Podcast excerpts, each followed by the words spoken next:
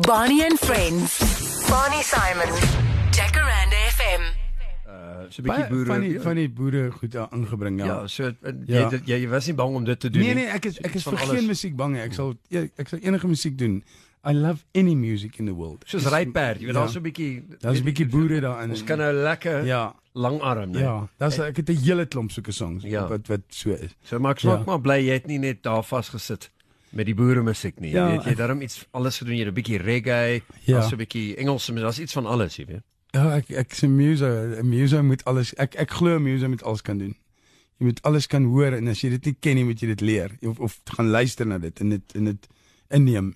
Want as jy musikaal is, dink ek sal alles sal kan soos reggae, ek ek voel dit. Ek ek voel alle musiek. Nou uh, terwyl jy uh, matriek geskryf het, jy matriek geskryf. Ja ja. Okay. Want dit- wat die hoofseun? Nee nee nee baie ver van dit af.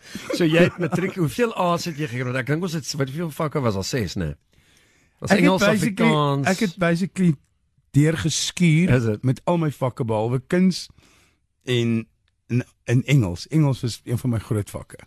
Wat snaaks ek en, uh, ja. Het- Het jy nog 'n sertifikaat ergens? ja, dis al die huis saam met As hy gevreem. My ma sal dit hê. Sy sy is so 'n hamerkop. Sy al my goeders hy sy en sy bære dit iewers. En ehm um, vertel my nou uh, toe jy toe, toe sien nou matriek en net daarna toe, toe was jy ook nou opgeroep na die weermag toe. Wat was jy nie hier in die army of die die uh, navy Nee, of ek die was air force of Ek was weermag toe opgeroep. Okay. Toe besluit ek nee, ek ek ek ek gaan nie. Ek ek het ek was heeltemal teen die weermag. Ek was ek weet- ek het glad nie want op baie stadium het ek nou presies geweet wat ek wil doen. Ek wil ek wil gaan kuns swat en ek wou nog drama ook geswat het of so maar ek die musiek het net tussenin gekom. Ek ek sou nie daarvoor tyd gehad het nie. Toe ek begin in basically wat gebeur het ek het ek het by Technikon Pretoria het ek in Lizard gebly in die koshuis. En ehm um, dit was net landboustudente. Steve was saam met my daar. Hy was 'n drama, maar hy was nee, hy was die tweede jaar dat hy ingekom want hy het eers weermag toe gaan. Ehm um, ek was toe wel daar en ek is die enigste kuns oud tussen al hierdie klomp landbou dudes. Maar en nou moet jy, hulle moet jou nou so half aanvaar en so. Toe ek nou begin kuier saam met hulle, verstaan jy? Want as jy kan kuier, dan aanvaar die manne jou. So ek het nou so half gekuier en toe kom ek agter dis nog 'n talent. Ehm um, so ek het nogal goed gedoen daarin. En toe begin ek sing. Ons gaan een aand na die Golden Eagle Spur toe.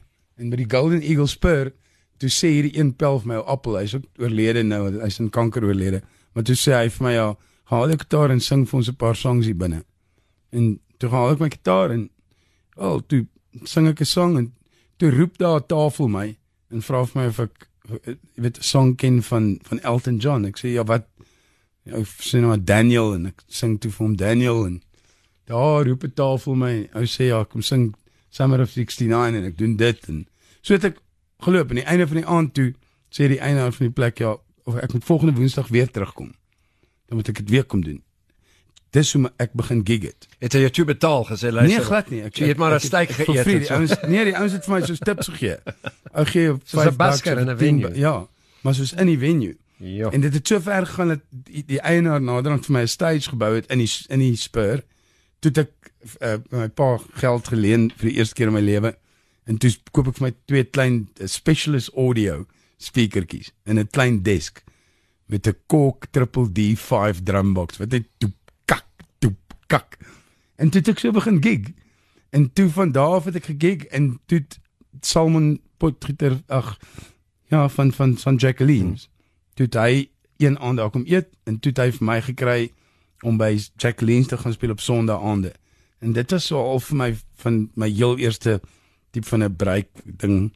Ek het by Crack gespeel. Mm, ek onthou ek Ja. het uh, daai krak toe ek was daar met uh wat se naam my juffrou Suid-Afrika Lona Potgieter. Ja ja. Ek en sy het 'n TV show gedoen. So Ja. ons daar by krak gegaan en daai ding oopgemaak en so en dit Ja, was ja. die ligte en die ja, dit was 'n nice venue geweest. so Ja. staan en allerlei. Very nice. Ja. So you, you you- you've paid your dues uh starting right at the bottom. En die en die mense het hulle nader jy weet nou weet hulle wow, jy doen al hulle favorite songs. So, so elke toe jy nou daar opgetree het, daai plek begin vol raak en so. Ja, ja, ja. En dit was basically ehm um, van daar af het, het mense my geboek want want op 'n stadium het ek saam met 'n ou gespeel met naam van van Jakes. Toe was ons Jakes en Dozy. Ek het saam met Mel Botha ook gespeel vir 'n rukkie.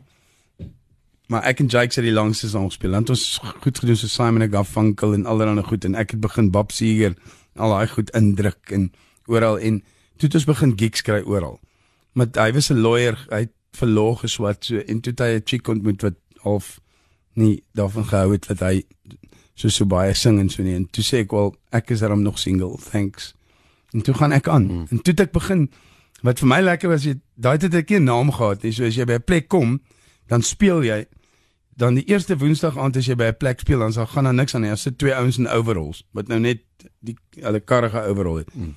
Die volgende aand dan sal so vier ouens by want hulle het nou 'n bietjie van hulle buddies gebring en dan volgende so 'n maand dan is daai plek packed.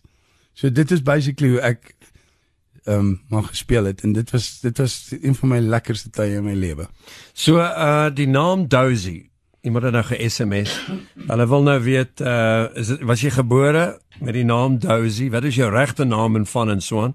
Uh, of is dit maar jou stage naam? Ek weet nee. nou ek weet nou presies wat Dozy van Ja, dit is is wat nie 'n stage naam nie. Dis toe ek daai tyd geswat het, toe toe 'n uh, ou met die naam van Erik van Wyk was die prim van die koshuis was. Het elke oggend met my kamer verwegstap en dan lê ek en slaap want ek het gisterand in 'n pub iewers tot 4 uur 5 uur die oggend gespeel. En dan dan gaan almal klas toe die oggend en dan dan lê ek ek kan nie my oë oopmaak nie. en dit ek nog half nou nog leer kuier ook, jy weet, en dan na die tyd dan kuier jy 'n bietjie saam met mense. So ek kon nie uit die bed uit kom nie. En toe toe kom die ou en elke oggend by my verby en dan sê hy, "Dousie, dan sê hy jy moet uit die bed uitkom, jy mors jou pa se geld en dan gaan die ou aan. En so het almal my begin dousie noem in die koshuis. En eventually jare later toe ek nou toe eventually by ehm um, om Hansie Rood uitkom wat my toe voorstel aan Boet Pretoria is 'n lang storie nou wat ons seker later daarby kom. Toe toe hulle vir my gesê as ek nou ek kan nie nou Henk Opperman gebruik want daar's so groot following van die pubs mm. wat my ken. Want dit was 20 jaar van in pub speel. Jo. Ja. En uh, want ek het altyd gedink die eerste keer toe ek nou van die naam Dozy hoor is iets met Zulu te doen.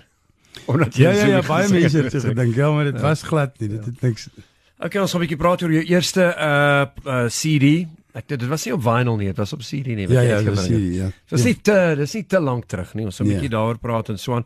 Uh 37942 cost of 1 rand 50. Get in touch. Dozy is here. It's an honor to have him here. He's such a gentleman and a scholar. Hy hy drink glad nie vanaand nie. Hy het uh water. Water en ek het ook water.